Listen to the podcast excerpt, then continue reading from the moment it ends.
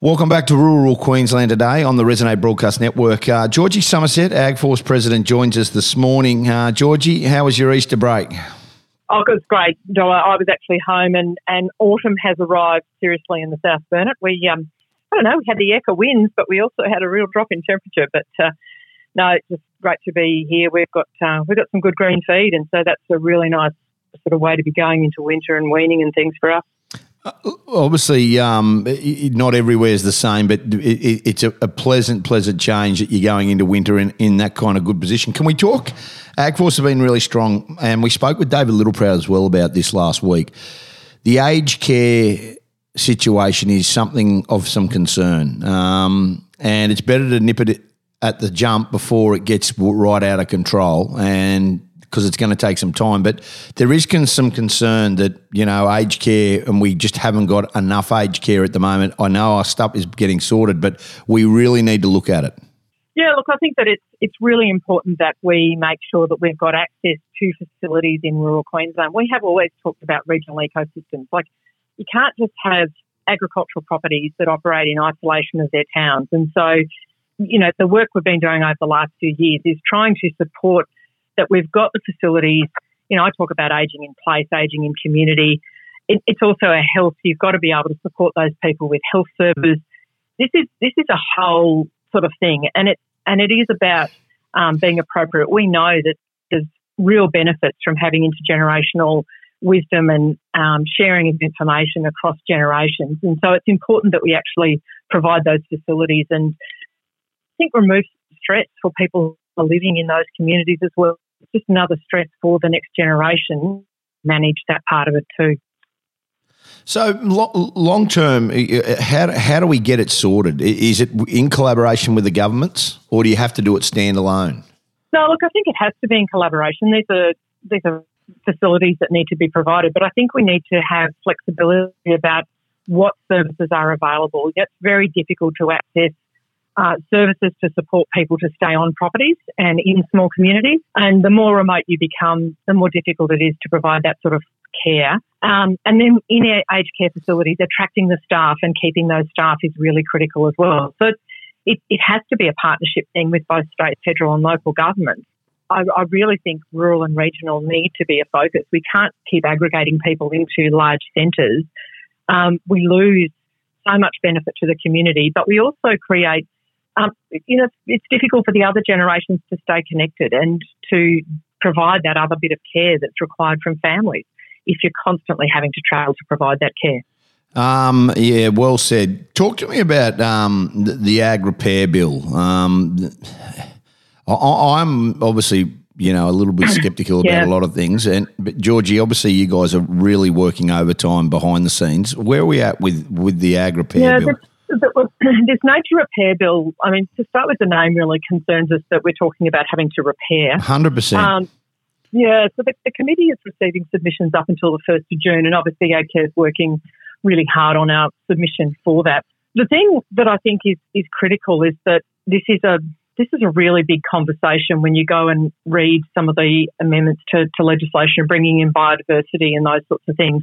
It is a piece that I feel like AgForce has been preparing for for some time. We've got the information and the facts, and one of the things that we've been working on um, with the, the AgCare evaluation is actually really making sure that we are getting people prepared to talk about their natural capital, talk about um, what biodiversity assets they have, understand what values they've got in the land, the air and the water that they're managing, and to actually be really, um, I guess, positive about that. that The language of nature repair really does concern me, and I'll keep being concerned about that, but we absolutely have to step up to this conversation and step into the, the space of the submission, and hopefully we'll get to also speak to the committee, um, but certainly through N F F we'll be working on that as well. It, it, yeah, we can't just let these things ride on. They, we could ignore it, but at our peril, Dobbo, this is, um, this will happen, and we need to make sure that we are at the table and we're constantly being managed. It's not needing to be repaired.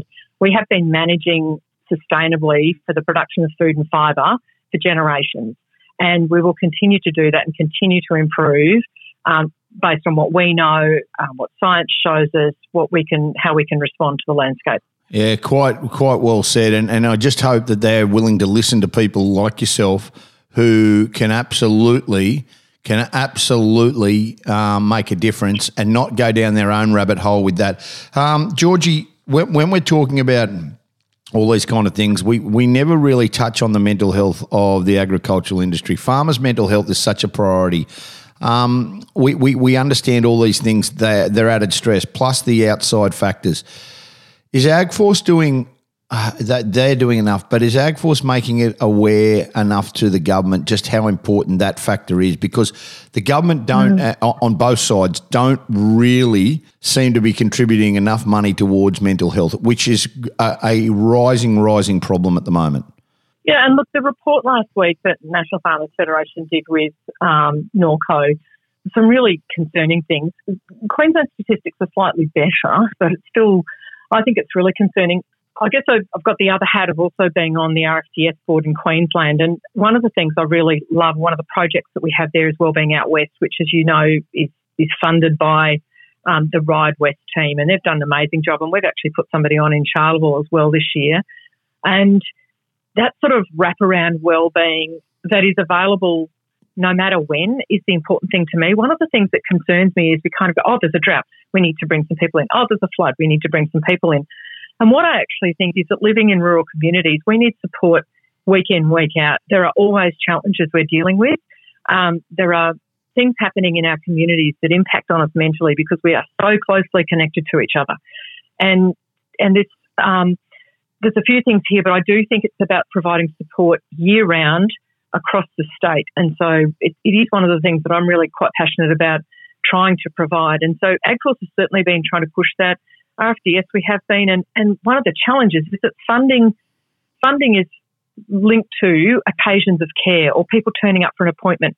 And what Wellbeing Out West is able to do is to provide that low-intensity Um, are able to be called on and provide that wraparound service still with clinical support and governance, but not funded um, by by government, funded by philanthropy, by people's donations and companies who've got behind the bush. And I think the reality is that some of our most responsive and leading services will show government that that's the way that we need to be providing this low-intensity support. The, the thing that really also concerned me about um, the wellbeing report last week that came out is um, farmers not feeling, I use farmers in inverted commas because we've got a lot of graziers and, and producers and things up here, um, not feeling valued by community. And I think that's a big part that it is one of the things that I think we identified it um, in Rockhampton the other day for AgForce about how we tell our story more, that how we're valued. Yeah. Um, because I do think farmers are trusted, they just don't feel it. And so we've got to we've got to do more work around that. Can I ask you, yeah, and well said, um, you're in Rockhampton and, and you're obviously prioritising your policies. What, what are the big things, if, we, if we're honest, what are the big priorities for AgForce at the moment? Yeah, so when we met in Rockhampton the other week, we um, we landed on seven, and there's, there's plenty more, but the, the seven top ones, it's around biosecurity, trade and market access, uh, land use competition and rights protection, uh, the workforce, so supply, retention, um, vegetation management reform, um, agribusiness and environmental sustainability, and then telecommunications infrastructure. So things that really, you know, I look at those and think they impact on every commodity. Um, they impact on our lives in all sorts of different ways. You know, you and the biosecurity is also linked to trade and market access. You know, your land use competition, there's a lot of competition for ag, ag land at the moment when we look at um Yeah, renewables and those sorts of things as well. So it's not just the traditional land use. Um, and then obviously trying to reform the Vegetation Management Act as well. You know, con- they're pretty big challenges, but that'll be the, that's the work plan for the next two years for AgForce. That starts in July with, there'll be a call out for new committees for people to actually put their hand up to be on committees to support those seven priorities, and that will be focused on. Yeah, well said. Georgie, great to chat. Appreciate your time. Uh, have a great week and we'll catch up again shortly. Georgie Somerset uh, is AgForce President and obviously The, this ag repair bill will be something that everybody's talking about. It is a concern. Um, the fact that the wording of it shows that they're not prepared at this moment to even collaborate, but we are working overly uh, and, tie- and a lot of work is going on behind the scenes to try and make sure that there's a better understanding of where they're going with it. Thanks so much for being with us this morning. Thanks very much. So I'll catch up soon. Good on you, Georgie Somerset. We'll take a break, come back with more. This is Rural Queensland Today on the Resonate Broadcast Network. It's Tuesday morning, the eleventh of April, across Rural Queensland today.